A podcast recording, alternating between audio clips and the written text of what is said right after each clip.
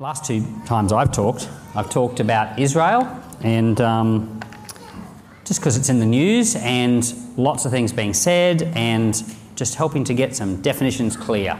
If you've missed out on those, those messages are on our YouTube channel.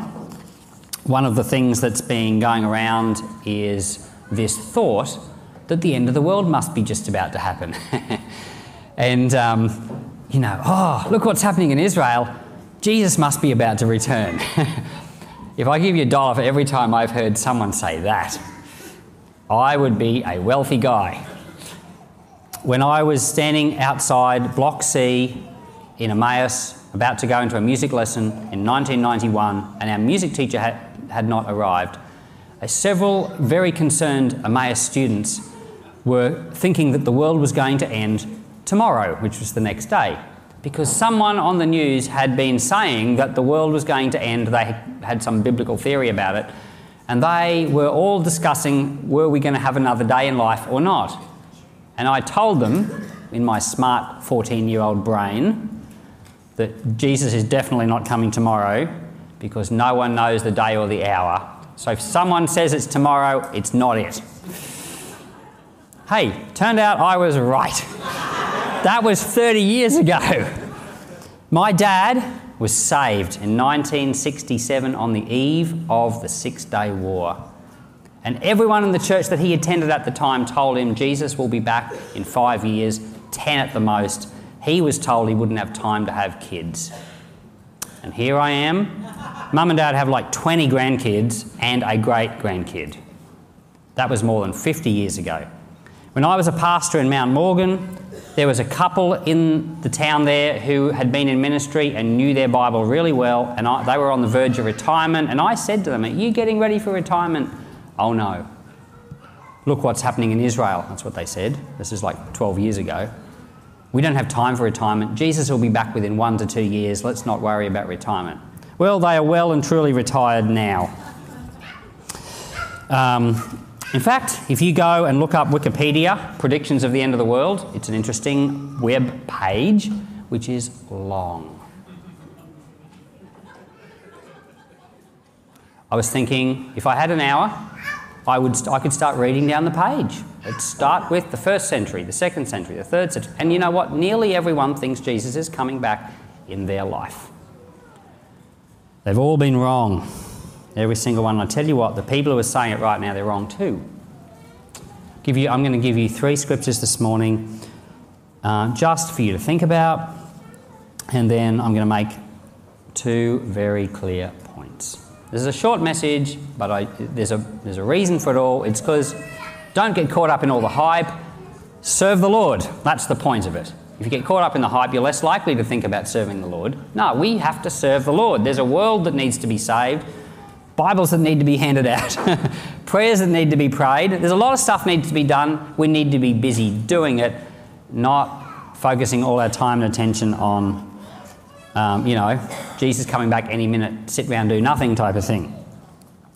First scripture, 2 Peter 3, verses 8 and 9.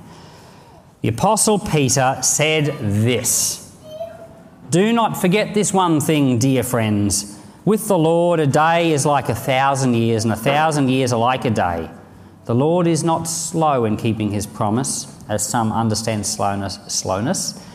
Instead, he is patient with you, not wanting anyone to perish, but everyone to come to repentance. If the Lord came back right now, my next door neighbour would go to hell the man that I've been praying for for years and witnessing to, and I am that close to getting saved, go to hell. And so would about 5 billion other people. The Lord cares about all these people. He's not coming back right now. Peter tells us he's patient because he doesn't want people to perish. Jesus isn't coming to the cross because he loves the whole world to then come back right then and doom billions and billions of people. That's not his style. He cares a great deal for people. So if you're wondering why he has all these people have been wrong, it's because God cares a lot. In Ephesians chapter 4, scripture number 2, verse 11 to 16. This doesn't sound like it's talking about the end of the world, but there's a really clear point in here. Christ himself gave apostles, prophets, evangelists, pastors, and teachers to equip his people for works of service, so that the body of Christ may be built up, until we all reach unity in the faith and in the knowledge of the Son of God and become mature, attaining to the whole measure of the fullness of Christ. Then we will no longer be infants, tossed back and forth by the waves and blown here and there by every wind of teaching and by the cunning and craftiness of people and their deceitful scheming. Instead, speaking the truth in love, we will grow to become in every respect the mature body of Him who is the head, that is Christ. From Him, the whole body, joined and held together by every supporting ligament, grows and builds itself up in love as each part does its work. What an amazing scripture it says that God gave apostles, prophets, pastors, evangelists, and teachers. And in verse 13 it says, until. If you go back a few verses, which we're not putting up on the screen today, it says that it was when he ascended he gave these gifts. Some people said, oh, God only appointed apostles when he was on the earth, you know, 12 apostles and that was it. No, no, this verse says when he ascended. This is something he's doing from heaven not doing on the earth. And in heaven, he's appointing church leadership, you know, teachers, pastors, priests, fathers, chaplains, but of course, apostles, prophets. He's appointing all these people to work until. Until when? Until the body of Christ becomes mature and measures up to the fullness of the stature of God Himself. So I guess he's not coming back yet because we haven't matured yet. We haven't quite measured up to God's perfect standards. In other words, we've got some growing to do, and preachers have got some preaching to do, and chaplains have got some chaplaincy to do, and well, there's more time. That's what it means. He's not coming back yet because more stuff has to happen. More people have got to pray prayers. More people have got to get saved. More people have got to find faith. More Bibles have to be read. The work of God has to happen. That's scripture number two. But here's my favourite for the morning. Scripture number three Matthew 24. You know, they say what's going on in Israel is a sign of the times. Well, here's a sign of the times Matthew chapter 24 verse 36 to 44. By the way, everything in Matthew chapter 24 up to verse 36 is all about Jerusalem being destroyed, and from verse 36 on is all about when Jesus will return. Read it in Greek and you'll see that he changes subject. Read it in English and you'll get completely confused. All right, but read it in Greek. At verse 36, he changes subject and he really is talking about when he's going to return. But everything before that, he's talking about Jerusalem. And he even says in verse 35 all of this, all the stuff that he said before that, will happen before this generation passes away. So, all the people he was talking to, that generation of people, Jerusalem was destroyed and all that stuff happened before that generation passed away. But then in verse 36, he, 36, he moves on to talk about his return. Now, here's a sign of the times. What will the one big obvious sign be of Jesus' return? It's in the scripture. But about that day or hour, no one knows. Not even the angels in heaven, nor the Son. For some reason, when Jesus came to earth, he knew a lot of things, but he did not know this. I know sometimes when there's a surprise birthday event on, people don't tell me in case I slip and spill the beans. Has anyone ever slipped and spilt the beans? I, I don't think Jesus was going to slip and spill any beans. He's too perfect for that. But for some reason, even Jesus, while he was on earth, did not know. There was no danger that any human being would ever know. Not even the Son, only the Father. As it was in the days of Noah, so it will be at the coming of the Son of Man. What was the day of Noah like? Complete surprise, complete shock. It was such a complete shock because people never even had the, any idea, any inkling there would even be a flood. It wasn't a case like everyone's running around saying, I wonder when the flood's going to happen, I wonder when the flood's going to happen. They didn't even know a flood was going to happen. Complete, a completely different paradigm, not in their thoughts at all. That is what the coming of the Lord will be like. For in the days before the flood, people were eating and drinking, marrying and giving in marriage, up to the day Noah entered the ark, and they knew nothing about what would happen until the flood came and took them all away. That is how it will be at the coming of the Son of Man. In other words, normal life going on, people don't have a clue Jesus is about to return. Two men will be in the field, one will be taken and the other left. Two women will be grinding with a handmill, one will be taken, the other left. Therefore, keep watch because you do not know on what day your Lord will come. That's a technical definition, keep watch. But understand this if the owner of the house had known at what time of night the thief was coming, he would have kept watch and not let his house be broken to you. So you must be ready because the Son of Man will come at an hour when you do not expect him. And so all the people who are setting dates, they're saying, well, we don't know the specific hour, but we can work out the day or we can work out the year. No, it's going to happen at a time when he is not expected. So that is the sign of the times. I don't know when that's going to be, but I figure in my, I don't know, you know, whether it's going to be a long, long time or in a little bit long. I don't know, but I figure it'll be at a time when everyone stopped trying to figure it out. And it's kind of like when everyone stopped trying to figure out when Jesus is coming, surprise! Something like that. I don't know. But the point was if you knew when someone was going to break into your house, you'd be ready. But when people, when your house is broken into, it's because you weren't expecting it. If someone lays awake every night thinking, I wonder if my house is going to get broken into, well, you know, you'll probably catch them in the act. But houses get broken into when you're not expecting it. Jesus is going to come when no one's thinking about it. So he says, Be ready. Well, how do you be ready for something when you're not going to be ready for it? It's really easy. You make sure your life is right with God. And then it doesn't matter when he returns. Your, your life, it means two things actually. It means that you must be right with God. That's being ready to meet the Lord because the Lord may return just for you. In fact, in the whole history of Christianity, that's all that's ever happened. One day he'll return and, will, and people will be gathered up as a group. But more than likely, you're going to meet the Lord, he'll return for you. And you need to be ready for that.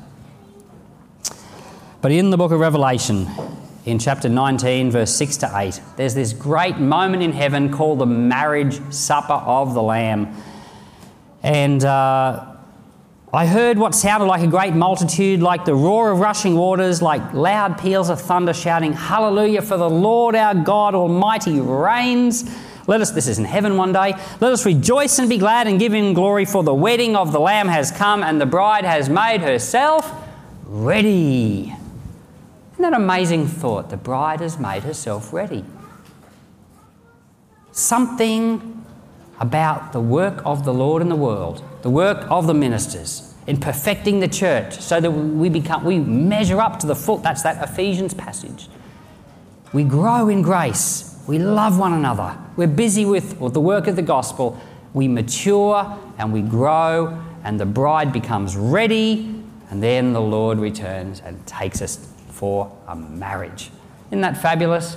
So there's kind of like multiple aspects to this being ready thing, but part of it is what's the Lord doing? Let's be a part of it. That's a part of being ready. Doing what the Lord says. There are other parables, like, you know, when he returns, will he find his workers, you know, feeding, feeding people the word of God? Go and read some of the parables. There's quite a lot of parables where the master is gone a long time. And while he's gone a long time, people relax and they become complacent. And all of the times Jesus tell the message in all those parables is about complacency. because people have stopped expecting the return of the Master and they've relaxed.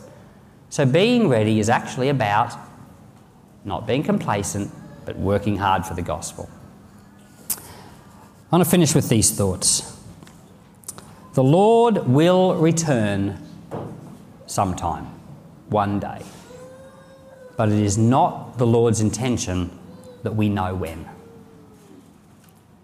If it was the Lord's intention, He would have told us.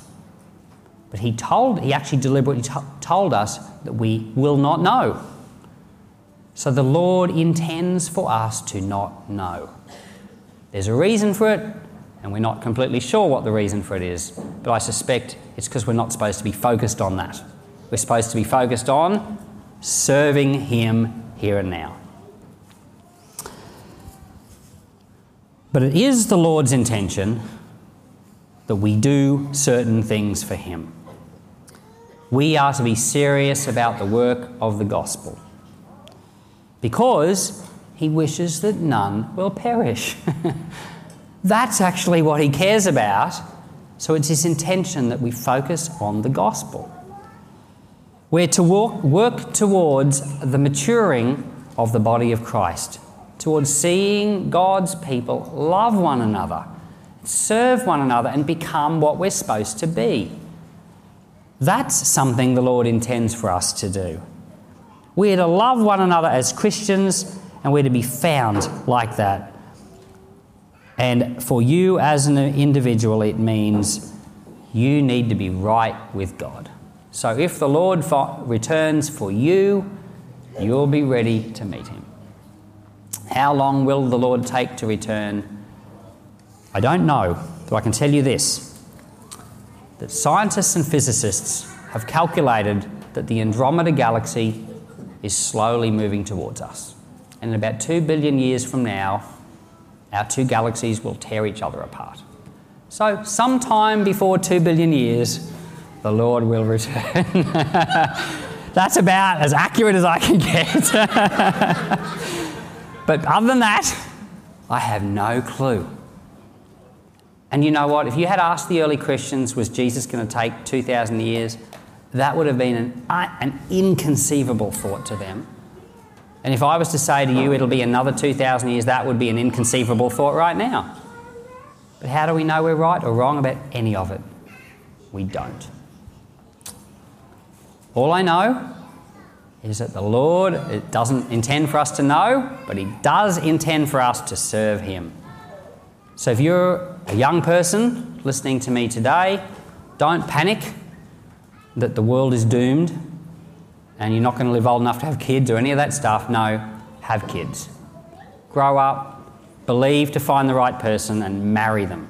Have children. Raise them to follow the Lord. Plan to serve the Lord your whole entire lives. Hey, if the Lord turns up in, in the moment and interrupts you and you're whisked, whisked off to heaven, bonus. But it was um, St. Paul who said, you know, to die is Christ. What did he say? To, to die is gain, but to live is Christ. That, that is our Christian attitude. If the Lord returns, that's our bonus. But other than that, we're just going to live a life and plan to live a whole life and serve Him. And that means, hopefully, we'll get to give to Gideon's many more times and give to a lot of other stuff many more times. And I'm going to bring my neighbour to the Lord.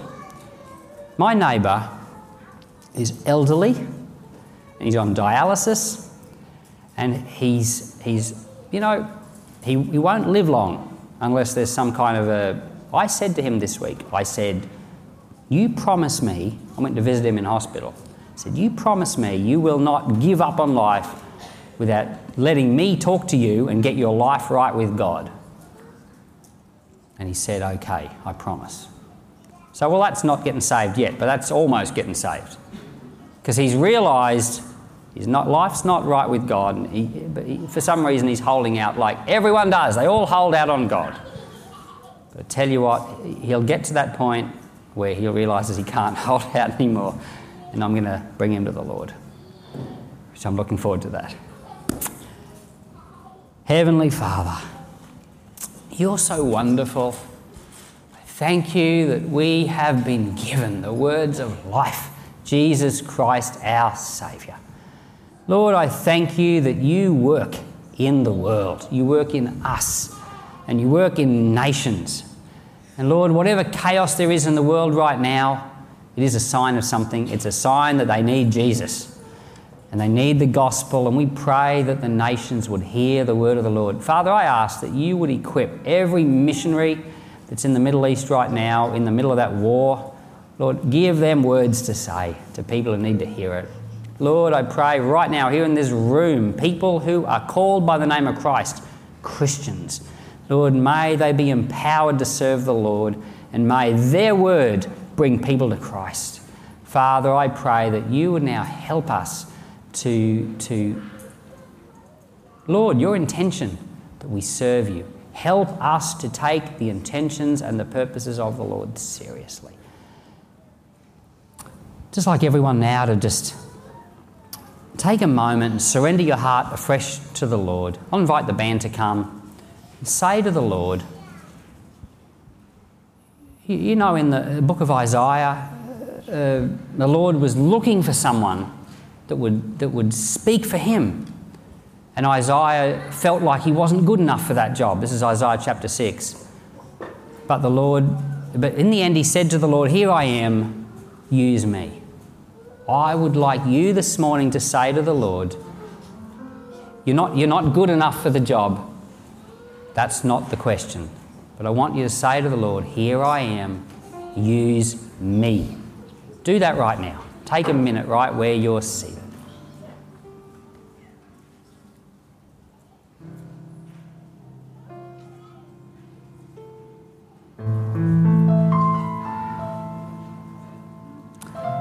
And now, Lord, I ask that you would receive the prayer of each person who prayed that. And you would, Lord, take their willingness. And Lord, I pray you would now cause events in their lives, Lord, like a gear that changes or something that shifts into momentum or something that would happen in their lives where they would know that you are now at work using them. So, Lord, bring people into their life that they can speak to, Lord, let them be aware as they go about their day to day lives of things they can pray about. Lord, give them opportunities to give and serve and love. I pray here in this room and with all those listening online, we would have an army of people to serve Christ. Amen. God bless you.